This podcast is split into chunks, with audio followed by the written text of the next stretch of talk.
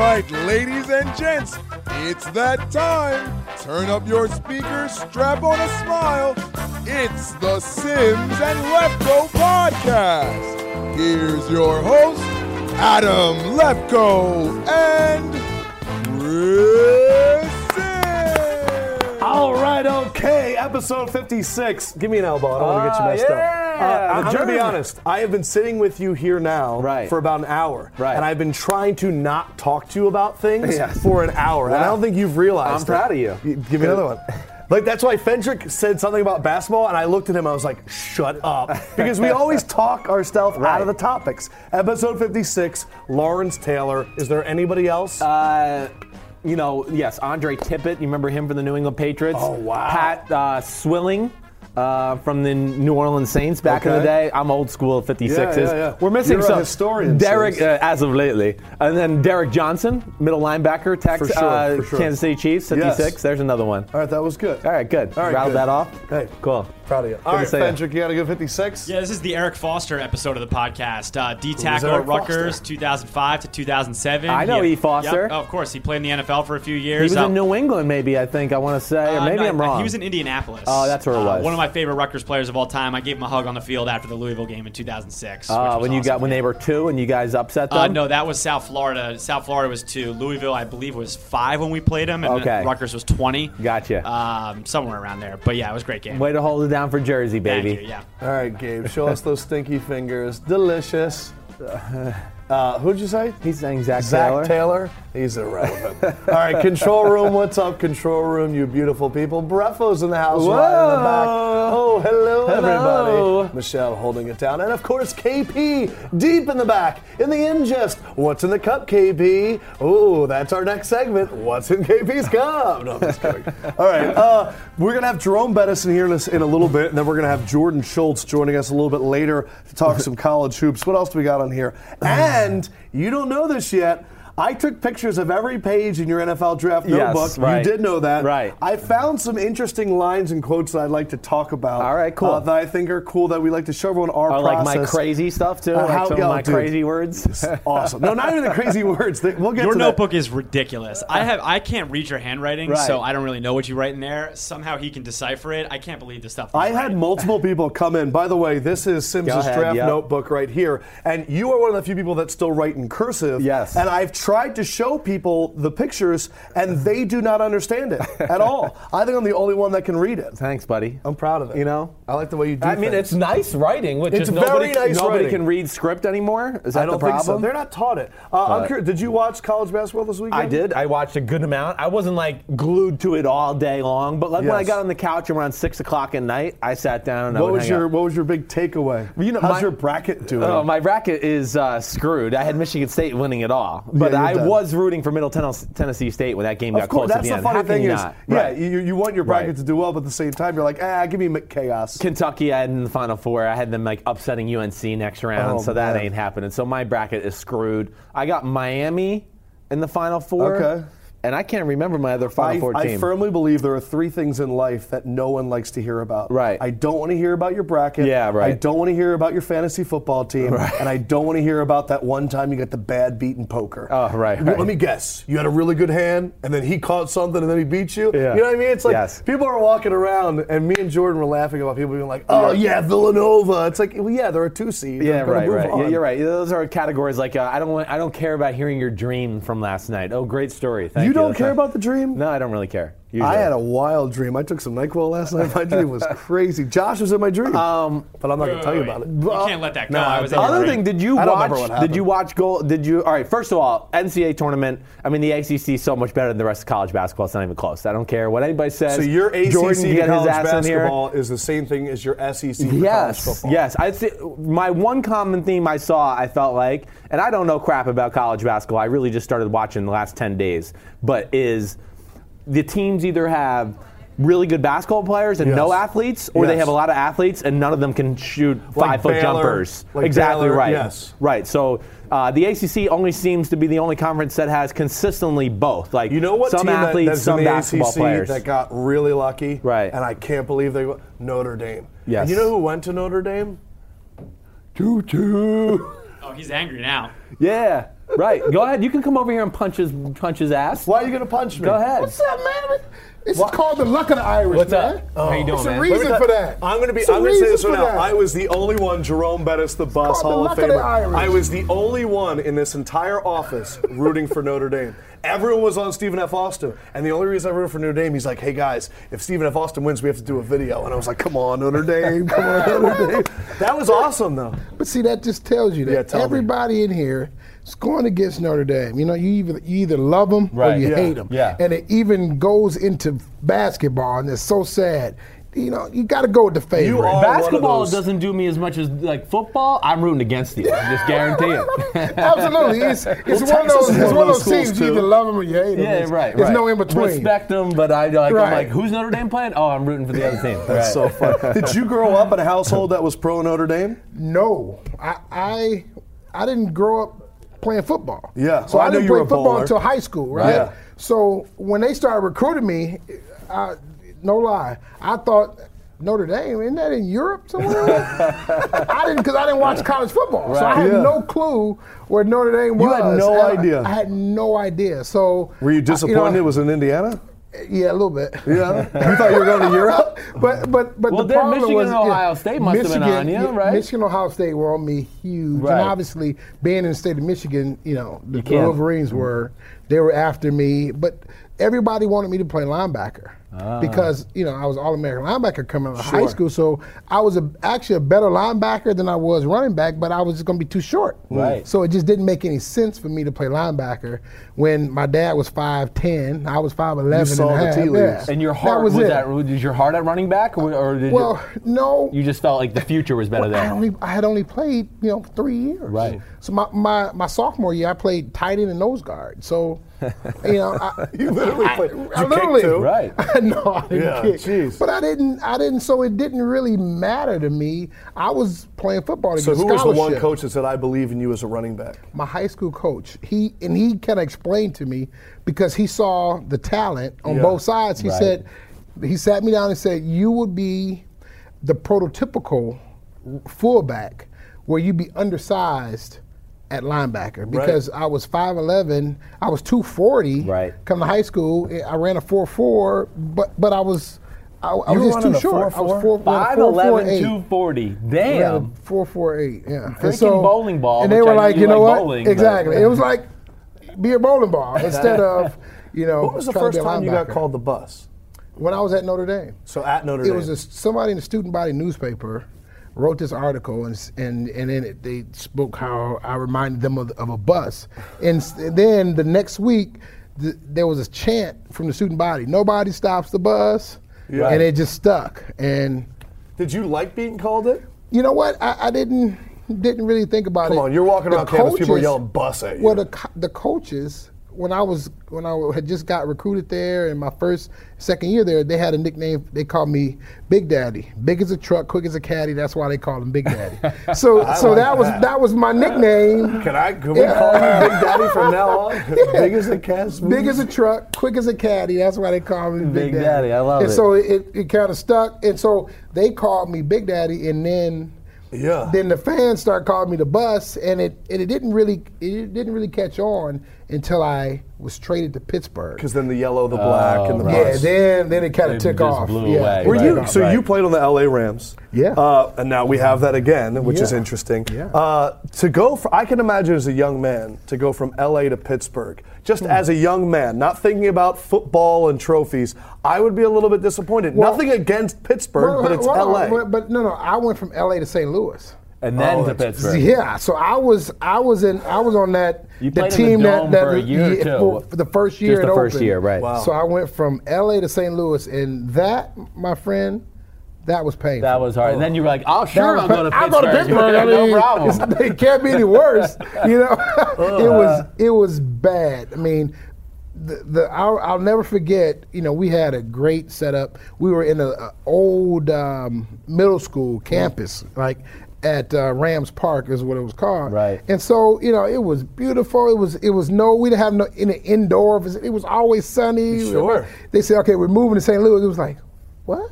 Yeah. We're going where? Right. It, it was it was not a happy day. so if Gurley calls you up and he's like, "Hey, am I going to like playing in LA?" I mean, what do you tell him?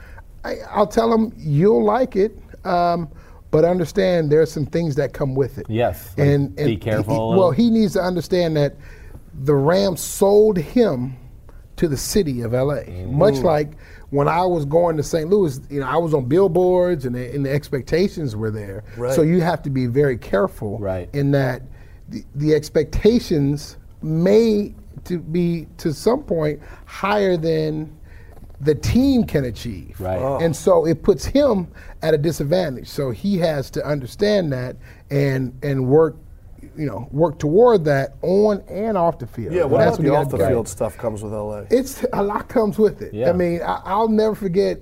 I mean, I'm, I'm, you know, I left school early, so I'm 21, 22 Oh, years old. I'm in. LA. You get a pocket, got a pocket full of money. And he's I from mean, Detroit. I right, mean, I know I used to hang with some Detroit people. I know how you guys roll. Yeah, so it was, you know, we were, you know, the game was in hand. We, we were losing by 20 points, and we're trying to figure out where we're going tonight, Right. what club we're going Yeah. to. So it was, you know, it, it, it, it's a learning process, and then when you're not winning, it's not a good situation to be hmm. in. So they they're going to have a, a little bit of a uh, uh, a period, a grace period. Yeah, Right. Well, they have a grace period, Right. you know, this year. If they go, you know, Was there ever- five and eleven, they'll- that's okay. Yeah. But they're only going to get one, two, maybe three years of that. They've Right. got to start winning. When we Right. talked to Tim Brown, he talked about seeing Eddie Murphy out, and Eddie Murphy be like, "Hey Tim, how you doing, man?" like, was there a celebrity that recognized you out in LA, or that you saw at a game that you were like, "Man, they are not going to have this in St. I- Louis"? well, I'll tell you, my my rookie year, uh, the club Roxbury was still was still the club. Roxbury. It's called the Roxbury, right? You Yeah, know, we the, all know the right? Roxbury. Yeah, yeah, right. Yeah. well, that one, right? So, so we go to the Roxbury, and they had this VIP area up there. I'll never forget it. I, you know, they, they, you know, I, I was having a great rookie Sure, year, right. So they, you know, they let me Come go in, in, right boss. there. I go Here's in, the VIP area. and I, I knew better than to, st- to sit down. I mean, it was Prince was in one booth. Oh. It was um, um, uh, who else was it back there? Prince was on one side. But that's cool enough just as it is. Well, Prince, that, I that mean- was when I was the, he was like, Yeah, like, I've damn, never that's seen this Prince, guy. Like, right. he's just kind of out. Right. Uh, you know. Then you had uh, a couple of the Lakers there. Magic Johnson was there. Arsenio Hall was there with him. Right. And it was just like, it, it it was just like, How big was Prince in person? Because we were talking about Dave Chappelle earlier with his whole like Prince playing basketball thing. Like when you looked at him, could do you think you, you could play him in basketball? Because he's always a small guy, right? Well, He's I- like five five, Yeah, he was, right? he's, I mean, he was Yeah. just sitting in the booth. I mean, it's not one of those situations you look at him like, I could take him. Right. You know, Yeah. you know, you're not. Yeah, that's like, uh, Prince. well, of course you That's can. You Prince, better be able right, to take right. him. But you're not even thinking that. You're like, man, when's More- the next time I'm gonna, am I going to see Prince Oh, man. in a club? I mean, really? And more importantly, how pretty were the girls sitting next to him? That's really all I care about It when was, I talk you about know, Prince. I, right. I will say it was a Um, it was a good-looking. glam fest Right, in there. right. I, I was definitely out of place. I was I wasn't dressed for it. What are you know, wearing? I just had jeans and a shirt on. I mean, you know, I didn't know. You don't know. I mean, what do you do? But but it was a learning experience, Yeah. and um, I, I grew from that How I so? bet. Because the next time I went in there, I was ready to play. Right, oh. right. Weren't in awe anymore. Exactly. I wasn't in awe. Right. Exactly. All right, I want to ask you just a few football questions. I mean, I, I know you, I don't know how many of the. Well, first of all, like my early recollection of you is Sugar Bowl, Florida, green number six on. That was, I can still really remember being in my house growing up, going, "Man, this bowling ball for a running back's kind of good." And you were fast too at that time. Uh, you like that shot of you? That's but okay, but the running backs now, this day, you know, this day and age. First of all, uh, does it hurt you to see them disrespected in free agency, uh, not being drafted in the top ten anymore? And with that, with that, who jumps out at you? Who you like this year? Just to some of the young running backs. I know that was a lot of damn questions there, but, But first of all, I was glad to see you weren't brainwashed as a child against Notre Dame. That's great. No, no, see. I know, That's I know. great to see. Uh, you know, that's kudos to Dad. Yeah, Dad was You weren't right. brainwashed. Right. Probably when you once you got to Texas, you- I got you, all screwed yeah, up. Yeah, you, you But I know, respected Lou big yeah, time. Okay, Lou well, that's, big time, that's what I like to hear. Okay, Yeah. and I, that lets me know that Right. there's a heart in there somewhere. it's in there. Uh, but but the the running back position, uh, you know, the the problem is, and I think it stems from. The, the college game, Right. uh, all these spread offenses Yes. uh, that's coming to the game. What's happened is it's taken the the running back, and let's give you a perfect example. Myles Jack. Under normal circumstances, if he was in a pro, a pro style offense, he would play tailback. Right. But because the offenses don't exist, he has to play linebacker. So now you're, you know, he would be a prototype running be, back, 6'2", right. 240, you know, right. can run 4 5, 4 Right. 4. I mean, perfect size for a NFL running back. Right. But he chooses to play linebacker because the offenses in college don't promote that position. There's only maybe eight schools: uh, Alabama, Yeah, LSU, right. uh, you know, Michigan, Yeah, uh, Georgia. Ohio State, Yeah. Wisconsin, Right, Georgia, right. Uh, you know, and- and that's it, few, right? Maybe USC. It, it, that's it, Right. right?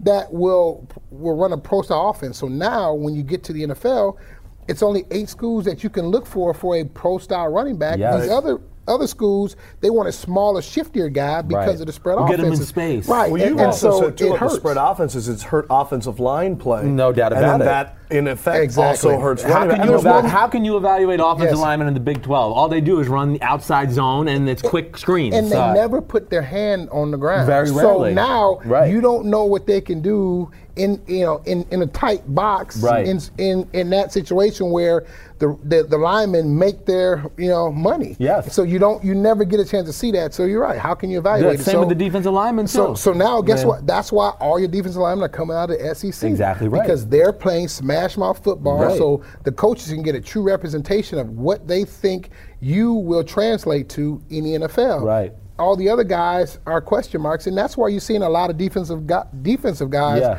wash out. And especially defensive linemen that are in the Pac-12 or, or you know, the, Right. the former, you know, Or the Big 12, right? it is, so, right. and, and that's that's part of the problem. But you know, it, it's it's a, a changing game. The Yeah. dynamic is changing. Right. But what we're seeing from those uh, divi- conferences Right. is dynamic wide receiver play. yes, right. So so we lose the the running backs, Right. but we gain the the, There the is, superstar there is superstar one receivers. throwback. Exactly. The one Right. throwback right now is the kid out of Alabama, Derrick Henry, who I know Simms is a lot higher on than most people. It's been interesting to watch that roller coaster of he's an incredible athletic specimen. Oh, he's not really a great NFL runner, and now we're somewhere in the middle. I think he's being disrespected a little. That's my big thing. I mean, Ezekiel Elliott's number one. I understand that. But Derrick Henry, you know, I, I have to do the draft. So I, like, my Yeah. iPad there's got all the film on it, and I watch it. I mean, 6'2, 245. I think he's better in close quarters than people give him credit for. His feet are good. Got great feet like a, like you did. I mean, he's very underrated that way. But I would love to hear your thoughts on So, it. so the concern with him Right. is the there's not many great players to Build- look look like at him. him, Right. and say, okay, he he relates or correlates, all right, great to Eddie George will obviously be the only one, Right. right? Maybe a Brandon Eh, right? Jacobs. Maybe a Brandon Right. Jacobs, and the the issue with say a Brandon Jacobs was that. Um, he, he wasn't quick. He, Right. he was fast, good speed, but If he didn't have a had- it lane, didn't what have- could he it- do There was some- some could issues, he do anything? and the ability to make people miss. You know, that's that's the mark of a really good running back in the NFL. Do you see it, when, when you look at him, we haven't seen it yet. Now, can he do it?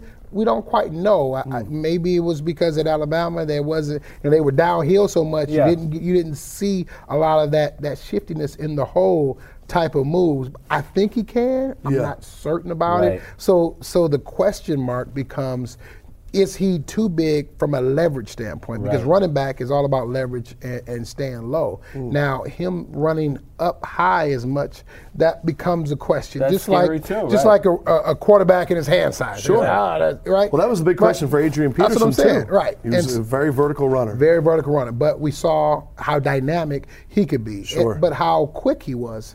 I- And, and that's a different type of running back than we have. You're in- right, in and because NFL coaches, as you know, and, and I know, they're they're creatures of habit. We've talked about it a lot. It's you know, yeah, oh, we haven't seen a running back this tall with this size, so that scares them right off the bat. Absolutely. And to I would be scared of dumbest thing I've ever longevity. heard. It- well, well, here's the here's the problem. Longevity with all the hits on the legs and things like that are going to be the other and issue. and there there's a, a question about Alabama running backs. Sure. So Nick Saban, all of his running backs, they get a lot of work in college. So they say, well, are, you know, have they lost all the tread? Yeah. In college, so Right. so that's always a concern with running backs coming out of Alabama. So he's got that knock against him as well. So he's in. the question is, do we assign a, the the resources to him, a second round pick Yeah, or a right. first round That's pick. right. Do we do that? And that that becomes the question mark. Yeah, with yeah. I have a tough Pittsburgh question for you. With Martavis Bryant being suspended for the year, mm-hmm. I look at Le'Veon Bell and how he was suspended for a little mm-hmm. bit. I look at Joey Porter in the playoffs and mm-hmm. he comes on the field. There, there's a lot of stuff right now that is taking one of the most talented teams in football and it's putting it all to the sideline. And I'm curious, do we put that on Mike Tomlin? Who, who do we put the blame on for all of these things happening? Where it's kind of like, what's going on in Pittsburgh right now? Yeah, that is, you know, it's, it's fair to ask that, that question. You know, I, I think uh, with the Le'Veon Bell, I, I believe that's an isolated so, uh, situation. I think he learned from that. He understands. Uh, he understood that uh, the Martavis Bryant, you know, being such a young player, Mm. it was it was really hard to really get him acclimated into the system and understanding that because it was so it, it happened so fast Right. right usually you get a guy into the system and you under, he understands how things goes How mature. but but but bop bop bop all of a sudden things are happening and you know they they can't you know pull Yeah. him back from that but understand this that you know the, the Steelers organization is they're very proactive organization Exactly. they Yeah. don't they, they you know they don't like just let you let anything happen But with so, that saying, I trust the Rooney family and what they've done because they always seem to be a step of the curve. But then I watch Tomlin on the sideline, and look, I would love to play for a guy like that. Mm-hmm. Not that I could, but I would love to because he's got that energy. Right. But does that ever bleed over sometimes into okay, maybe we're letting it a little bit too loose right now? No, not at all. Well, if you if you kind of watch him, understand him, he's got a no nonsense kind of deal with him. I was with him in Right, Tampa. Yeah, he's He- got a he no does more nonsense than people realize. deal with him. You know, you, you you see his exuberance, you see him, you know, laughing or Yeah. or, or you know having a good time with the guys. he on still the has control. But he is a straight up Okay. and down guy. So he he believes in discipline. Yes. Make no mistake about it. And if you heard the comments from the organization after Martavis Bryant came in, it wasn't that the cuddly cuddly, uh, you know, it was. He needs to straighten Here's the deal, and Yeah. and because they've got pra- past experience, uh, you know, they let some quality players go. Yeah, you're right. As a result, you know. Uh, the, the only thing I want to say about please. that, just because I do know Mike T, and I want to say, I mean, you know, Mike T is he is he is more discipl- discipline oriented than people realize. He's also got a little renegade in him. He Sure. wants his players to tote the line a little bit, Yeah, yeah, and he's have not afraid to take care. I mean, mm-hmm. take a chance on a Martavis Bryant who oh, always got some off the field issues. But what are we really talking about with off the field issues, anyways? You and I have had this Yeah, discussion. that's I mean, oh, Le'Veon Bell and Martavis Bryant smoked weed. Yeah. Oh no, I know only all of America is smoking weed. You can but- curse, by the way, So on the podcast. yeah, you're allowed to. So that that bothers me too because we judge the Pittsburgh Steelers. And I'm going to go well. We could go to every It other is team interesting in in the same week. and say 50 out of the 53 guys are smoking weed or whatever it else is during the non-drug testing time of the year. Mm-hmm. It is right? interesting that Right. the same week that Martavis Bryant was suspended for the year, that Eugene Monroe came out and said, "I'm donating ten thousand dollars to marijuana research because I think our game needs this in there Right. to help with physical like hits and all that stuff." Yes. Uh, I, I want to get uh, to what you're here for in a second, but I have one last question. So Josh, don't get angry at me. Bill Cowher was here a little bit ago, and uh, someone told us that we weren't allowed to ask about his chin and all that. Is he self-conscious about his chin? Like, is it like an issue? Like, Um, I, I don't think he's self-conscious about it. You know, his nickname uh, years ago was Chin. Chin, Yeah, right. was the Chin. So I mean, obviously, Is it weird? y- I mean, we couldn't call him that. You know what would happen if you called could- Bill Cowher Chin? You say, "Hey, Chin." Oh yeah, it, I, I, I would. I would meet. You know. He'd give you a look, nasty I get that look, and he'd tell you later But- maybe not to do but that. one part of it too is also it's a respect factor as Oh, well. for sure. So, Right. But so I from find a it to be player, very- yeah. from a player coach, we still have that relationship, and we'll, we'll always have that Right. Yeah. player coach relationship. That's just how it works. I've know? just always So found I the would never say chin. Right, What's my up? dad's like Right. that with Bill Parcells. Right. Same thing. He's Exactly. still like, "Hey, coach, Hey, yeah, coach. coach, you want me to run wind sprints now?" Yeah, Good. absolutely. Well, no, because I think you it know if you look at like Disney characters, all the really manly guys have the biggest chin. Chin, I- if I had a chin yeah. like that, I'd be like, yeah, call me the chin, baby. I got the chin. Uh, what's what's the reason you're here today? Why have we been blessed with your presence? Well, I'm, I'm I've partnered with Stryker, Okay. and uh, we're we're I, I'm- I'm not the chin on this one, uh, and we are we're, we're working with trying to educate uh, fans in general, really about joint health Mm-hmm. and and really the need to stay active. And and obviously, having played 13 years, Right. there's a lot of aches and pains that that come with the territory.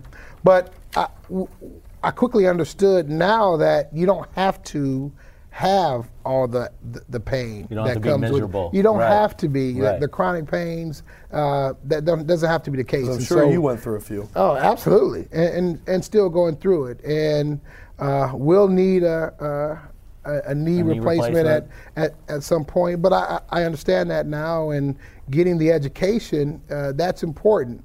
And you know, I partner with Stryker, and they've got a big initiative uh, that uh, they're doing at uh, some golf tournaments uh, this uh, spring and summer. Yeah, you're gonna be going to And- three and I'll- PGA Tour yeah, events. I'll be going to three tournaments and and at the events they have the the big tents there and they'll have a it's called a Stryker challenge and it's the you know Stryker mobility challenge so basically you go in Get up and check up on your yeah body, exactly and Right. and it's it's real simple things that we take for granted so getting out of a golf cart which is normal Right. but if you have a bad hip that's Yeah. going to hurt for sure. or trying to read a putt Right. so getting down on your knee trying to read the putt if you have bad knees that's going to hurt you Yeah, and yeah. that's that'll show up and so these type of things are really there to to show uh, the fans that you know what You don't have to hurt. you don't have to hurt Right. you can get with your physician and get a game plan that you don't have to hurt and if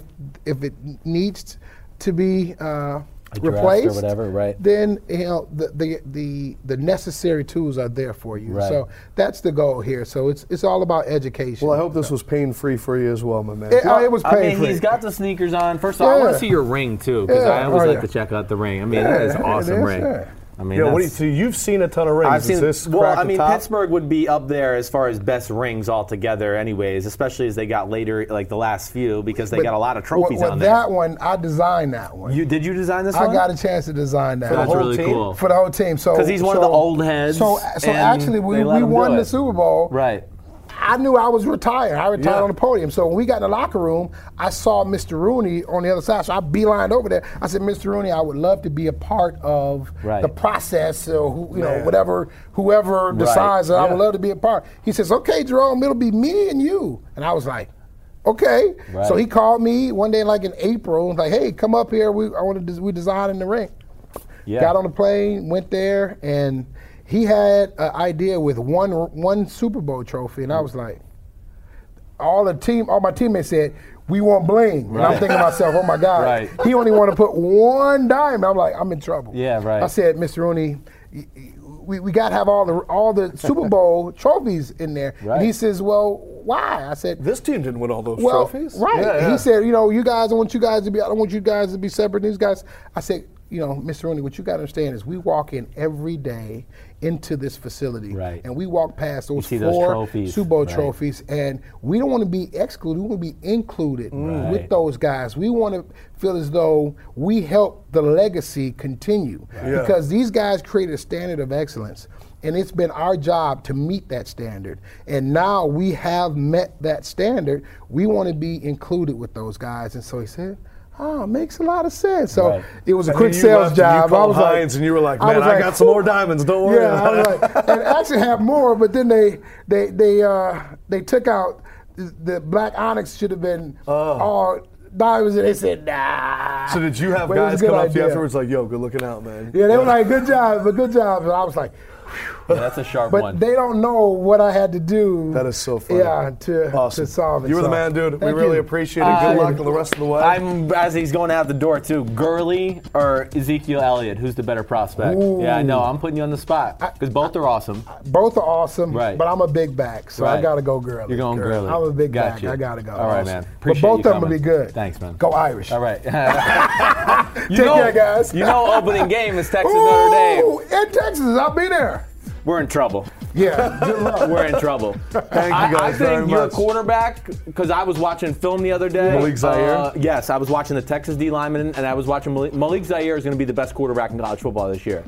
He has got it- he can throw it like I've never seen. Oh wow. I was I was Heard really here impressed. first, Yeah. Okay, yeah, Heard it Yeah, here I was first. really impressed. All right. Yeah. Awesome. Be Thank you very much. Say ya. Be good. That man. was a heck of a ring, huh? That was. So, what the rings are in your top rings? Uh, I always check out the rings. I mean, I, I like to do that. Uh, I mean, first of all, you know how the ring started, right? Have I told that story on the podcast? The rings started with the glamorous part of it because of the oh, the Raiders and Al Davis. Right. You were only allowed to spend five thousand dollars on your ring. Well. The Raiders won their Super Bowl back in the 1976 year when they beat the Vikings, and Al Davis was like, "Screw the NFL! I want to make the ring the way I want to make." So he had them charge him five thousand dollars for the ring, and then he had them charge him $5,000 for the box that the ring came in as well. So he found a loophole, and the Raiders were the first team to have the real extravagant rings. Uh, but that is a cool ring. The Cowboys, some of that 49ers Sure. rings are special. I love that, but- that Davis started it too. Yes, he is such right. an aggregator, like an aggravator in the Oh, right, NFL's history. But right. he's also the reason why we have these great passing teams. No he's also the reason we have these cool rings. Yes. And there's flash. Right. Sorry, I didn't get to ask Jerome Bettis your Costa Rica question, man. Oh, it's quite all right. He wanted to ask, ask Bettis how his Costa there. Rican vacation went. He's Instagramming pictures about it, so I figured I'd ask him. Right. A little personal touch about the Bettis family. You know what's so crazy though, just with him too? I mean, you see his body. He's played nose tackle and linebacker. You would be shocked at how many stories are like that. Or like Warren Sapp was like a tight end and a running back in high school. Yeah. And then he got too big, and they said, you know what? Let's play D tackle. But there's Isn't more of those stories than you isn't a think. big part of that though that just the free, the guys that are going to the NFL. Yes, are they're the just freakiest freak athletes. They're just gonna Exactly put 'em right. Oh, everywhere. the stories Exactly they tell right. about guys like Jonathan Ogden, Right. like the left tackle stories are the craziest mm. because you're not just six foot 250, you're six eight, 300 playing running back and, And, tight end. yes. Those are the super freak, the Oh. Walter Jones. When those flo- like left tackles, like I used to play around with them, you know, me and horse like horse around, like come up and jump on their back or whatever. Like when they would play around, I'd be like, ah, "Don't play with me. You're too big. Like get off Yes, me." you mentioned uh, Malik Zaire and the quarterbacks. Right. There, you have no idea what topics we're doing, so I'm very excited. Uh, we're shooting this on a Monday morning. Uh, Josh was asking me about this this quarterback comparison from the guys this year to last year. Oh, yes. What what was the uh, the thing that you saw? What was the the Mayock thing that you brought up to me that Goff and Wentz as prospects are better than Mariota and Winston? Right. Yeah, Mike Mayock said that. Daniel Jeremiah came out and said, I don't think it's close. Right. Do you think it's at all close between Goff and Wentz as the top two and Mariota and Wentz as the top two? No. I, I, when Mayock made a comment like that, I was like, damn, we need to drug test him on the spot. Because, yeah, I think that's a little far fetched. First of all, you're talking about two Heisman winners in Mariota and, and Winston who were special and really had no physical deficiencies at all. Uh, right? And they've done it over periods of time where we got to see sustained success, right? Yes. I know Winston was only two years, but we saw him play two years in a row where we said every week he's pretty awesome. Yes. Uh, no, they're not on their level. Wentz, as much as I even love Wentz, his physical ability, and I think he could be a superstar. Like I made the video saying he could maybe be an Andrew Luck. Yeah. I think if he was in this draft, he would still probably be the third quarterback. Is in the Mariota Winston if he was in the if Mariota and Winston were in this draft or whatever it was, right? Yes. Wentz would be third. Uh, Wentz, because again, Wentz, even though the physical abilities you go, wow, are awesome. Yeah, you're going to talk about, you know, one double A football. He's only had really two well, years I of playing. even said the- when Josh right, said that, I said, hurt. I said, I think Simms likes Paxton Lynch more than Goff. Well, yes, then that's the other thing. Goff, I, you know, Goff. Listen, I like Goff. I don't understand the love affair with Goff right now. I don't really understand Goff. he is is slotted in at number seven to the 49ers in like every mock draft. Yeah, I've I know, and I'm not sold that's going to happen either. I'm really not. I mean, they got Blaine Gabbert, Blaine Gabbert, and Kaepernick as of right now. I'm, I don't think that's a def, definite. And Goff, yes, very good, well schooled in the drop back pass game. He's good at full, you know, full field reads. As you hear that, he's got a quick release, can make all the throws, but he does nothing spe- special physically. I think that's the first thing you have to realize. He doesn't have like an elite arm. He's not going to go in the NFL and have one of the 10 best arms of football. Neither is he going to be one of the five or 10 best athletes at the position. He's a good player. If you need someone to start right away next year, great. I think Paxton Lynch has a higher ceiling than Goff. Right. But he's just to me, more it raw. sounds like because I went through your draft notebook, and we're gonna Right. get to that in a second. But you, you like in there the way you talk about Shaq Lawson and a guy like Leonard Floyd. Okay. Shaq Lawson sounds like a little bit more like Goff, like he does everything well, but nothing's elite. Yes. And Leonard Floyd, you go, well, if he hits, Yes. it could be special. Yes. Lower floor, higher ceiling. Right, and I honestly, Leonard Floyd, I think uh, I don't even know if you could say he has a lower lower floor. Floyd is a special, special athlete. Leonard Floyd is a pass rusher, outside linebacker, DN from Georgia. Right, middle linebacker, did it all. I watched three games on the kid. Freak athlete. A lot like Randy Gregory, but probably has more natural size. I mean, he was 6'6. Bring up his measurables, like his whole combine workout. And I believe he's your 6'6", he's direct. I believe your direct quote In my well, notes? Yeah, I'm not going to say. Go this. ahead. Oh, I said he's not a a, a, a wussy like some of the other Danielle long, Hunter. athletic Yes. pass rushers we've seen. Whether you want to put yes, Danielle Hunter, who proved me wrong, or or George, uh, Dion Jordan. Yes. Yes, this kid has. First of all, I don't think it was the most well coached Georgia football team. You know my thoughts on Mark Richt and that that crew down there. Uh, why he wasn't rushing off the end all game long, every single game, is mind blowing to me. He really did it consistently the most against Penn State, but he's a freak athlete. Well, what is he? 6'6", 244, 4'6", uh, 39 and a half inch vert. 39. And what was the other ones? Like, what's the 5, 10, 5, and then 3 cone? Is that on there? Uh, no, it's not. He didn't do that? Broad jump, 127 But see, that's a guy there where the football play, you go, oh, he's a good football player, then and, you you, see the go, you yeah. see the athleticism with the size and length, and well, he does. He has elite athleticism. Mm. Shaq Lawson's a really good player. Don't get me wrong, but I do question. I don't think Shaq Lawson's a first round pick in general. And we went over that before Yes, with okay. Klumko. All right, right. before we dive deep I think the Dodd kid, the other defense end, will be a higher draft pick than Shaq Lawson. Before we dive really deep into the draft, I want to get a few news and notes from the NFL. Right. One, RG3 to the Browns. Yes. Now, beyond Hue Jackson is the quarterback whisperer, Right. beyond RG3 maybe he was in a bad situation and now he's going to a place where he, he's not expected to be the guy right away he was in a bad situation a lot because of himself. because too. of himself. Right. Here's my thing. Right. You have RG3, the quarterback who no one wants to deal with, and the Browns, the place where no quarterback wants to play. Right. Is it possible that in this case, two really wrongs can become a right? Because if there's been a worse situation, Right. this is it. Right. Like these these two should stay far away from each other. Right. But I have a feeling you're going to say it makes sense. Well, it, it, in a lot of ways, it does. That's crazy to I know. me. I know it does. Listen, is it the perfect scenario? No, it's not. We know that, but I'm already ready to put RG3 and then cross him out and then put it on that guy's jersey. well, I, I think. It, listen, if RG three goes to the Cleveland Browns, first of all, I, I do think RG three is at least on the right track. Am I sold? He's got all his issues fixed? No, but he's on the right track. Then Hue Jackson with him, I do think would be a really good thing for RG three.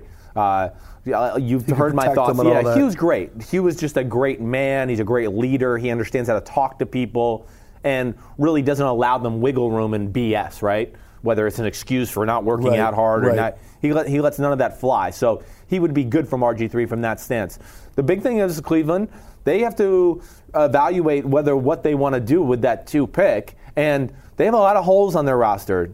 What do they want to do? Do they want to get another quarterback? If they get RG3 and you have Josh McCown, it makes me think that they're either going to try to trade down and collect players, or maybe there's a second or third round you quarterback. told me that Hue Jackson partially wanted the Browns job because he loved Carson Wentz so much. And if you're telling me that you're going to just go, you know what, I like RG3, well, then I'm telling you that you've already lost, and Hue, you're probably going to be there for two, three years. Well- Because if you think you have the quarterback of the future, Yeah. but you're going to go, let me get this off the old recycling heap and make him my quarterback, that sounds crazy to I, me. ag- Lefkoe, I understand. I agree. It does. It's crazy. You know what's even crazier? Is they got a baseball guy running their football team, and they got a Sashi. Are you Cohen. hearing bad things about that Well, I mean, I, I think everybody is. Yes, I've heard rumors. I don't know. Yeah. But yeah, I don't. I think everybody's confused with Cleveland. And now that Hue's taking the job, what have they done other than lose some of their best players? I. So now they probably look at it and goes, "Damn, yeah, I, need wanted players." Carson Wentz. I would have loved that." But holy cow, am I going to be able to uh, put 22 starters on the All field? All I know is this: is I saw what Chip Kelly offered Tennessee for Mariota. Right. And if that's the asking price for a number two quarterback, Yes. and you're going to give that up for some guy, you're going to go off McCown, who's like 35, and RG3, and you're going to say, hey, this could be the future franchise quarterback who other teams will give an entire boatload for. I'm not giving it up because Yeah. they are too hard to get. They're too hard to get, and that's all I have. I, uh, listen, your thought is not wrong there. Yes. I'm, I'm not going to argue with you. All right, good. Uh, so Dwight Howard uh, this past all right, weekend. good. Yeah, that's all we had to talk Yeah. about. Uh, Dwight Howard, you see this got busted with Stickum. Oh, I you know I don't know this whole story, so go so ahead. apparently he uses stickum like all the time, like sprays it on his hands, which is like I mean, how aren't has that been hands allowed? like 12 inches long? I mean, how the hell is that even possible? I don't understand it. But then, what were you seeing that was going on with gloves in the NFL Well, they're well? trying to maybe, yeah. This is your thing. This is I, I had texted him. I know they were they are looking at making the gloves less tacky and making the skill of catching the ball important once again. Which I'm I'm for and I'm against. Right. I'm against because man, it's been entertaining to watch guys like Odell Beckham Jr. who Yes. I you got to think he's still able to catch the ball. He's still got but amazing the hands. catches like here and here. And, Right. and it's how much will that impact the game? A lot. And I mean, there's a reason that we like can go it? back in history and guys like, I mean, Jerry Rice, that less talented than Odell Beckham Jr., he wasn't doing these crazy catches. Yeah. And I can guarantee he could could have done it. Do you like them taking away the tackiness? I do. The gloves are, I think, ridiculous uh, at this point, day and age, as far as the tackiness. I, I don't know. I w one day we got to get a pair in here so you can catch it and Oh, dude, like, I've tried. I catch everything. it's ridiculous. It's exactly right. So I think that from the quarterback standpoint and the wide receiver standpoint, yes, they need to look at it. It's a little ridiculous, all the one-handed catches. My big thing with it, and you know this, is I think it's a huge player safety concern. That's the, my number one issue. We've seen more one-handed tackles. I'm going to rip the. I'm to rip. These running backs are stronger than ever now, and they're going through the line of scrimmage, and I see linebackers who are 220 pounds ripping them down with one hand. It's because the grip has become so phenomenal. They can grab the shoulder pads, whatever it may be. Yes. And because of that, we see tackles like Va- Burfict on Le'Veon Bell because he grabbed them from from 10 feet away, and then he never loses the grip, and he can basically just hang on and Just use dead weight. ride him like a like a like he's about to tie a, a calf in a Yes. damn you know Rodeo. Rodeo, exactly. So uh, I do Interesting. think I there's never thought of- and you really just came out. Yeah. the Texas did. I went to one rodeo in my life uh, with the. Yep, I did. I don't know with a really big donor. He took me there. It was really cool. I got an awesome Was like there a cowboy hundred dollar handshake, Chris? Oh no, not on this one. No hundred dollar He handshake just paid for your cord on the cob with a oh stick. no, I paid for it all. I paid for my seat front row at the rodeo.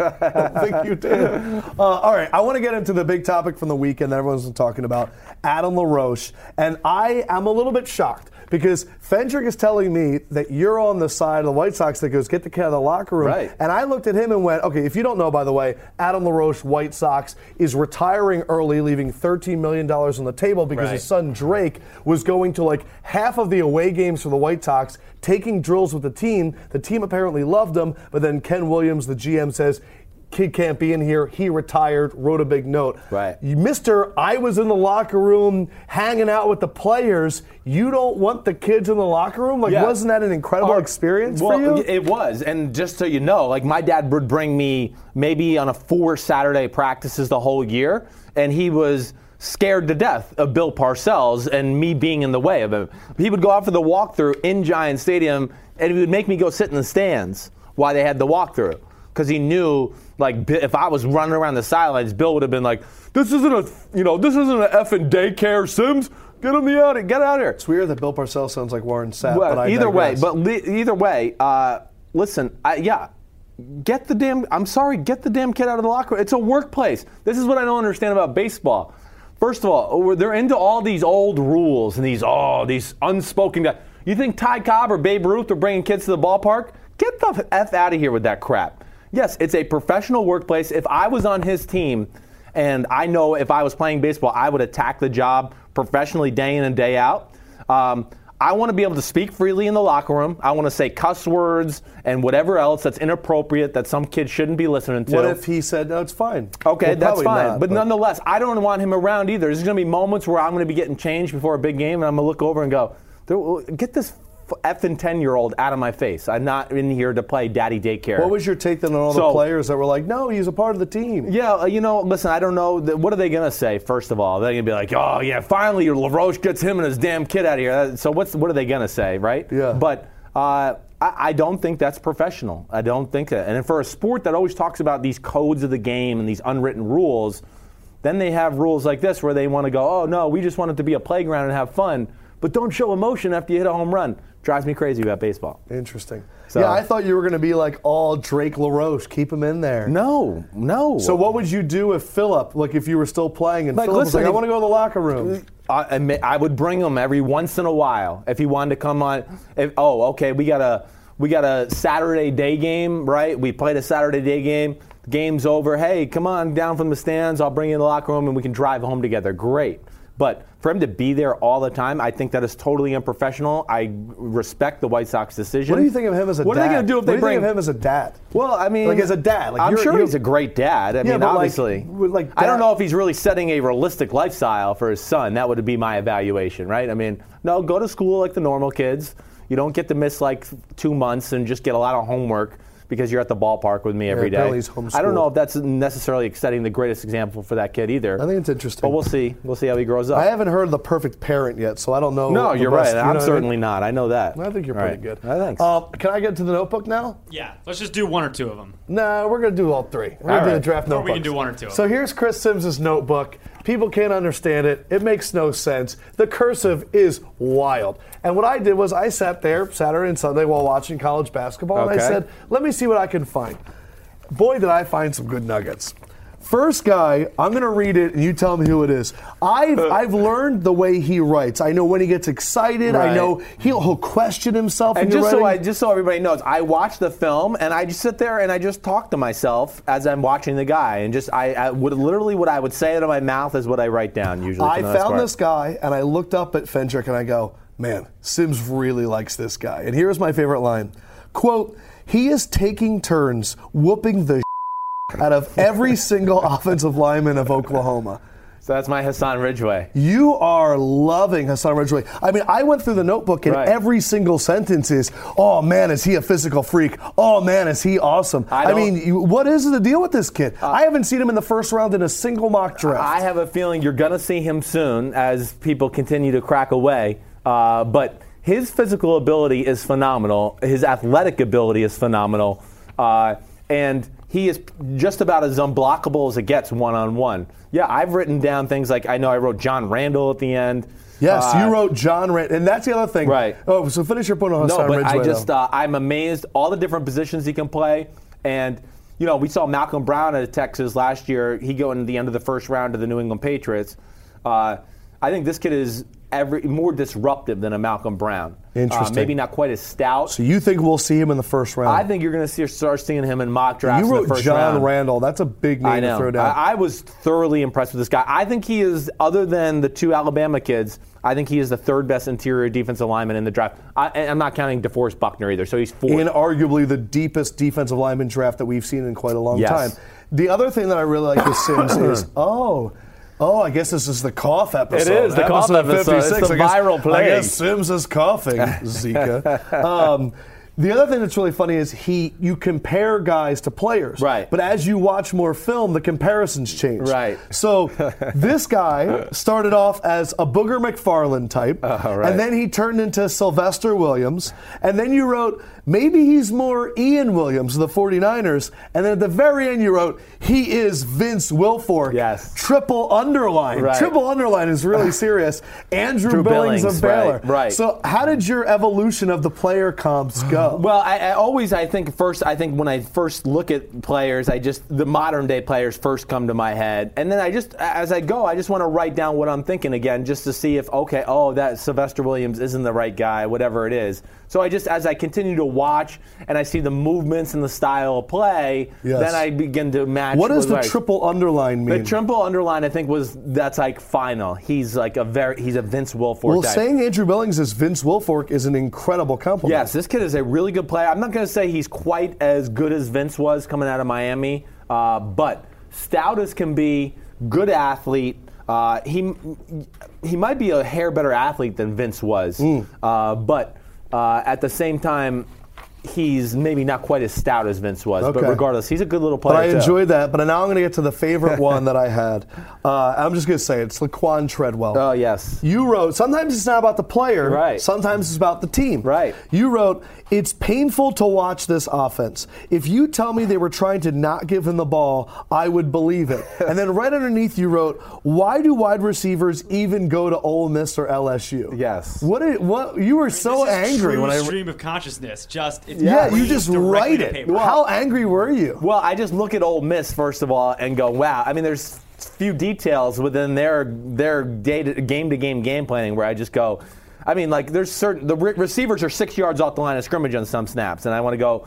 Is this like are we the Arena Football League? Is he going to get a running start here before we snap the ball? I mean, so little details like that tell me you're not that well coached of a football team. Even like watching Nkemdiche. Kim Dichie at D tackle sometimes is like five feet away from the ball. I want to be like, get closer to the line of scrimmage, please. Yes. But uh, yeah, I mean, I would con- yes, Laquan Treadwell. First of all, is the best receiver in the draft. Yes. Uh, well, you're going to get into that, but I have one more question. Yes. At the end, you have another comp. Right. And you wrote Allen Robinson, maybe. Yes. But then after Allen Robinson, maybe, you wrote question mark, exclamation point, exclamation point. Right. Question mark, exclamation point, exclamation point. Like it was freaking Morse code. Because I'm not sold on that, But why- I think but there's why possibilities. question mark, exclamation- point! because like, I'm like that? saying like Allen Robinson, like he's got the physical attributes to be that type of player. Yeah. But Allen Robinson, I got to see in the Bill O'Brien offense You're coming not, out no, of Penn but why State. question mark, exclamation point? Like that's a weird because pattern. I'm saying like could be awesome superstar, but I'm not quite sold. Quite sold. I'm not sure. I have a question mark. Question mark. Question mark.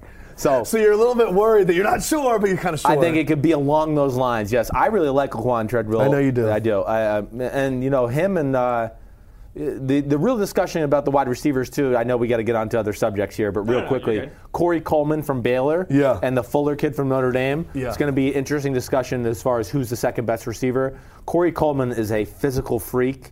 He's Percy Harvinish. Mm. Um, every time he catches the ball, he tries to go to the house. But again, Baylor and Big 12 football is scary. It's seven on seven flag football. Uh, It's hard to evaluate guys with these offenses. I would the big. I'm telling you, if you're a big time high school football player right now, I don't know why you'd go to the Big 12. I really don't. And I'm and I'm a ex Big 12er, and I don't really get it. And I think they're going to start to realize because you're going to see it. It's the common theme I've told you with my friends in the NFL about the Big 12 players scaring them. You just don't get to see anything at any position. Even think about, oh, we go, oh, it's a passing league. You should see pass rushers. No, you really don't because so many of the times it's a quick screen. You don't ever really get to see sustained pass rushing ability off the edge. Right. You don't get to see the D tackles trying to stop the run. Uh, so it drives me crazy that conference. There's a lot it. of stuff in this notebook. We're We can- gonna we're gonna do this more and more. Right. You're gonna see inside the brain of Chris Simms and how it You like works. this segment, Chris? I, I was I had fun. Yes. it is a Yeah. wild place, Wow, Chris Simms. Chris smiling on the podcast. You know who else has a wild brain? Oh yeah, let's bring him out. Jordan Schultz, college basketball savant expert. Yeah, you, can, bring, the, damn water. water we, bottle. well, first of all, why are you Schultz is- asking yeah, Josh? Schultz this is is the at me like Simms and needs- Lefkoe podcast. Like, the I need to Simms. clear his water bottle. here, on the here. Jordan. The cheers. sweatiest basketball analysis, analysis uh, there is. right here. Analyst. Analyst, right? That's the Yeah, word. you were a little taken aback at the sweat one day. Oh my gosh, he came in on Thursday like, I mean, sweating. If you bring some fake energy right now, I'm gonna be mad. Then he had like Bring he the had- realness. He's got a real because hairy I chest. spent all week weekend with Jordan Schultz. I had an absolute blast. Great guy, columnist for the Huffington Post. He's a host on uh, what is it? Huffington Bleacher Post Report, Live. Sirius Radio. Yes. And uh, you're come on, let it loose. Let's go, Yes, baby. that's what I'm talking about. He has ties to Starbucks as well. I'd like to bring that up. Thank you. and um, He, al- he always takes it. I got to- it. he always goes a little bit too Yep, far. I got to. I know. Um, so first of all, just tell me how awesome the ACC is. Let's start off there. Well, I'm just waiting. We're talking college What hoops camera now, are we at people. here? Uh, you're looking at that one. We don't have. Don't camera. worry about the cameras. You Talk look to at us. us. I'm just waiting This is next level for stuff. Simms's pre-segment analysis on why the ACC has to have two teams guaranteed in the Final Four before the tournament. You don't even agree with starts. that? Right. I, I mean, that's just ludicrous. Yes. That's like saying the SEC, like you said, has Schultz, to you're allowed to curse, by the way. two Yeah. teams. That, like, thank you. So what's your so tell me The your take on ACC, ACC? has been the best represented conference in the tournament. There's Yes. no question the way that Virginia has played Duke, North But Carolina. is it six? Syracuse. Six out of the sixteen. Uh, yes. Six out of the 16 are ACC. It's pretty remarkable. Yeah, no, listen, I, I don't know crap, so you can certainly tell me I'm an idiot or shut up if you want. Um, but yes, just from my look this weekend, and Yeah. I've really just watched the last 10 days, really, they got. I just feel like the ACC had the best blend of Yeah. some freak oh, athletes with Yeah. some size, along with some basketball players. I feel like a lot of times I see one or the other on certain teams, like, oh, they got a lot of great athletes, Yeah. but they can't hit a 10 foot, you know, jump shot. That is one of his least favorite things. I, I have no no tolerance for that. Yes, For or you see the other way around where a team's got oh they got great basketball players but they can't even touch the rim. Northern Iowa. Yeah, right, exactly. Aside Kinda from that- West Washburn, that team is all below the rim. Yes, right. And, so and that's that was my thought. you need a balance. Right. You need a balance. Right. I think that's a good point, actually. Okay. The comparison Ah. with football is like, does he have that quick twitch motor off the edge, right, or does he just a high motor guy? right, Does he have that first step, or is he a motor guy? right, right. Uh, you look at North Carolina. I'll start with them. Yeah. I think North Carolina is the most talented team in the tournament. Right. I think going in, they probably were as well. With respect More to than Michigan Kansas State, even, I too. think I think so. I mean, Right. Kansas doesn't have definitive NBA players. Right. North Carolina has Brice Johnson, who's had this super weird career. Right. Where he was a big recruit, he underachieved for three years, and this year he's basically a 20 and 10 guy. Right. Who also leads them in blocks. They have Justin Jackson. They have Marcus Paige, who has not had a great senior year, but is probably the most feared point guard in the tournament. Right. And they have Roy Williams. Plus, they have Isaiah Hick. I mean, they, they are really talented. So they that's have the NBA most players. talented team yes, to you. They have NBA players. Do you have them beating Indiana this weekend? Yes, I think th- that's that's gonna be a great game because Indiana Right. wants to push. Indiana has the blend a little bit of what Yeah. like the ACC teams I was saying. Yeah. At least it seemed to me. I only watched the Kentucky game. They do. But They do because they got a great point guard too. Right. And, and and Ferrell is a fantastic college basketball player. I don't know if he's gonna be a great NBA player. I like him a lot more than most people Right. for the NBA because I look at what he can do, can what he actually does, which is he scores, he pushes, he passes, he play makes. Yes, he's 5'10 and a half, and he's not gonna necessarily guard everybody, but I think he's a great player, mm. and they have good athletes as well. The problem with Indiana, traditionally under Tom Crean, not Tom Korean, Well, yeah, I can't get it right. has Tom been Brady. they don't defend at a, at a great level. That's also the, been the issue with North Carolina. Both those teams have taken the next step defensively. Right. Interestingly enough, Indiana did it when one of their best guards, James Blackmon, went out for the year earlier earlier in the season. That was a weird kind of circumstance. A lot of them. people brackets got busted when Michigan State went down. Yeah. I believe they were the most picked championship team in picked the them. Bleacher Well, they're Report always a safe pick to go to the Final Four. Of the teams left, which people should feel most confident with their brackets to, to have picked the national champion? Is it Kansas? Is it North Carolina? Looking at the roads. Well, I think it's Carolina, but K- Kansas is tricky because you look at them and we say this year that there hasn't been a team that has been dominant, but Kansas has been pretty dominant. Right. They won the Big 12 again 12 times in a row.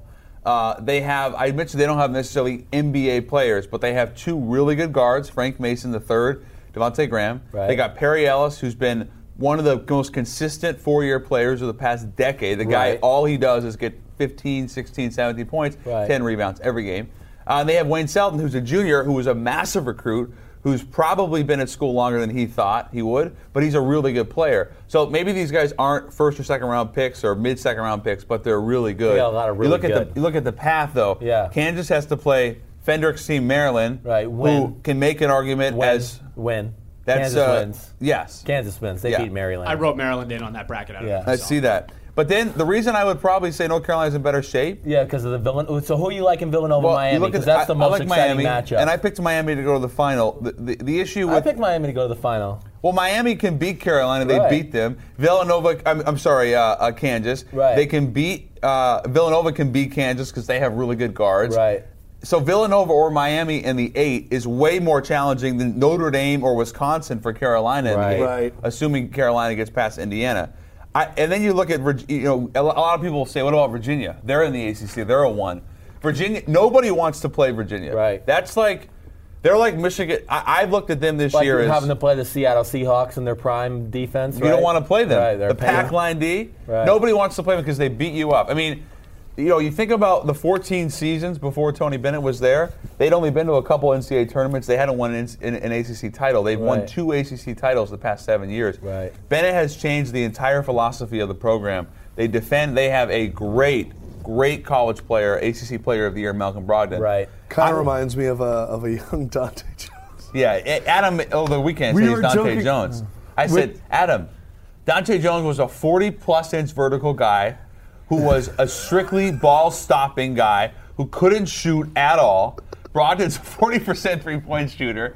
Who, yes, He's he's, a great 6'8". defender. He's six seven Well, and a it's funny because- Jones is six four and a half. For me, the college basketball tournament is also my chance of seeing future pros. Right, thank you. And what happens with pros is you start doing pro player comparisons. Right. Which I think is the, the most fun thing to do.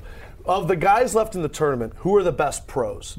Yeah. I mean, like, are you like? I know that you think Ingram is going to be a special offensive Yeah. player, but who else? Because you you well, I think Grayson NBA Allen. too. I think Grayson Allen. He, aver- he, he his increase from freshman to sophomore year, 17.4 points per game. You think about the scoring. I know that they lost a lot. Obviously, Winslow and Tyus Jones and Okafor, but Grayson Allen is a great combo guard who can handle the ball. He's a superior athlete. No one wants to call him a pro. He's gonna. I, I, the, the fact that most mock drafts have him in like the late twenties Right. is asinine. Thi- This guy's 20 years old. I know he trips people. Aside from that, Yeah, beyond that. the coaches, the teammates love him. He works his ass off on defense. He's a f- unbelievably. He has six nine wingspan. He's Right. got great length, and he draws more fouls than anybody. I mean, there's a lot to like about What about Grayson the Allen. Sabonis oh, kid? Oh, I've, I've been on Domantas Sabonis for two years. For those who don't Gonzaga. know, he's Arvydas' son. You remember Arvydas? Yeah, sure. I, of course. the Lithuanian Yes, I know the sensation. story, yes. So his son is not qu- quite as he's six eleven. So he's he's left-handed. He averages 18 and 11. The only thing he doesn't do is block shots. He does everything else, and he absolutely ate up Jakob Poeltl, who A had supposed top five five points and four rebounds against him. He guarded him almost the whole game. Uh, he helped. He he. Poeltl's a first-team All-American center.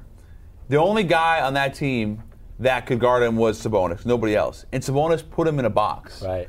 That says a lot about Sabonis. I think Sabonis is going to be a guy that's climbed continually up the draft boards. I thought about you this weekend because I want. Well, I have one more- I have one more for you. no, I want to ask you first. all right, it's my podcast. Shut up. Um, the the uh, the white boy point guard from Wichita State. He's not white though. Ron He's Baker is who he's talking about. No. Oh, Yeah. Oh, Talking Connor about the kid with the sh- Right, yeah. Shaggy hair? Yes. Ron That's Baker. Baker. Can he be in the NBA? He's a shooting guard. Yeah, you know he's a tricky one to evaluate. Because he's so. Uh, what's his measurables? Can you look him up? 6'4", Yeah, he- 220. I mean, his arms are long as hell, long. and he can dribble with both hands. Yeah. The human computer. Yeah.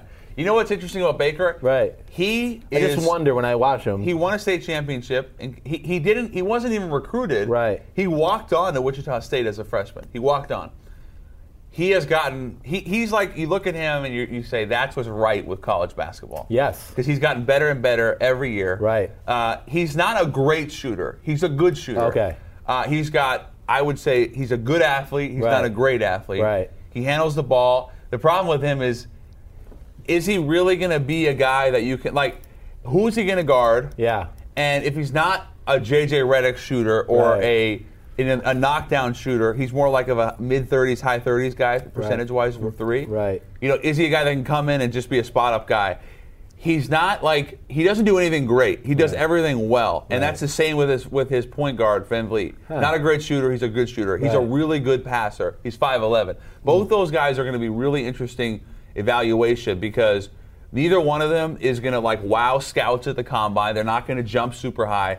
Baker, I think, has a better shot because he is 6'4", 6'4 and a half. His arms are. He's really He long. can scratch his knees without bending over. And he's got that great kind of mid post game that very few guards in college have. I think Baker has a shot to make a team. I love VanVleet. He's been one of my favorite players the last three, four years. But it's very hard for sub six foot point guards who can't jump through the roof to Right. make the All right, we're going to see how good Yeah. you are indeed. Uh, of all the matchups in the Sweet 16, give me one upset that you're most confident in. Well, I think is Villanova favored over Miami. I mean, that's Other than that's that. not. Uh, Do you see any But of I think Duke's going to beat Oregon. You think Duke's going to Yeah, beat Oregon? I do. Okay, Yeah. pick, do you have any double-digit teams winning? Syracuse, or Syracuse Well, Syracuse count, though, plays 'cause they're playing Gonzaga. 11. So You think Gonzaga's going to win? Yeah, I do. I do. All right, Duke over Oregon's good enough. I'm a little disappointed. I thought you I want to give up Jordan some credit because he had St. Joe's over Oregon, and that almost happened. We also had Northern Iowa beating A&M, and if it wasn't for the biggest debacle in NCAA tournament history, Yeah. you'd be saying, "God, Jordan, you really know this bracket." if don't my you?" aunt had balls, she'd be my uncle, but she's not. So no, Yeah. it's great, great. You almost got him. Good job. Did you have fun? I'm off. Uh, yeah, did you have fun though? I had a blast. You know, I was hoping Is there we could. anything else you like to talk about? Well, you know, the basketball thing is fun, and obviously we love talking basketball. And, and I could go through this all day with you and have, have a blast. And you know, what's his measurables? Is he an NBA player? Uh, North Carolina easier path, you know, et cetera. Right. The real question I have is, I, you know, he said, "Oh, I've been dealing with this guy for four days." Right. I've been dealing with him for four days. Oh, I know, right. He, he's okay? a he's a bad guy. Yeah, he's I know. got he's a bad apple. I understand. You know, they say the apple didn't fall far from the tree. I don't know what your parenthood You situation watch your was. mouth. but Yeah. No, they, they, their parents are fine. This is just an individual he- screw up. He just he's a together. low yes. level guy. You Yeah. know, you, you look at him and you you feel sick, and that's the situation. I've he's been Snapchatting unbeknownst to me for four days. Pictures of me, videos. I don't even know what Snapchat is. Really, I have no clue. I'm not even on it. He's Yeah. running in the in the- one of the offices up at He goes, I'm gonna go get a few laps and Starts running in one of the offices. What am I gonna well, do? you know, you, you're sitting, and my feet are getting No, no, that's You're no excuse. Don't even try to justify that, Joe. Yeah, Well, when don't. you guys watch football on Sundays, Right, I don't take laps. you don't no, take laps. No. It- by the way, No. not outside, just in, around the table No. in the office. Equally as crazy, no, I don't. Okay. Yes. Anything else that you don't like about me? Well, we did face swap last night. We face swapped on the what's the don't, app I don't called? think Simms is not a Snapchat guy either, so I don't even know if he knows what that means. Yeah, you, you basically the computer or the what, what's the All technology? right, enough. All All right. right, Jordan Schultz, man, he is a boatload of fun. Yeah. What a great apple he is, like a Granny Smith. Jordan, why don't you I say had a goodbye- blast. I appreciate it. Why don't you say goodbye to everybody? Wave in that camera over No, there. it's not your computer. All right, thank you so much. I, you know, I, I really did have a nice time today. Thank you. Hope it was good for you. Why are you telling him? You are Yeah, so what hilarious. All right, Sim, say goodbye. Peace out, homies. Oh, Jo- uh, Josh, I don't know what just happened, but goodbye, How everybody. long was We'll this s- podcast? Gabe, say uh, like goodbye. an hour and 45 minutes. An hour and Gabe. 45. Gabe, let me see the stinky fingers. Yeah, control room. One time, one time. oh, hello, Doc, Jay. this is- Good to see you. Yes. Good to see you. And can I get a little KP? Oh, hello, KP. Oh, she's like so sick of you doing that. She's like, would you And by the way, the cup this? was iced tea. Delicious.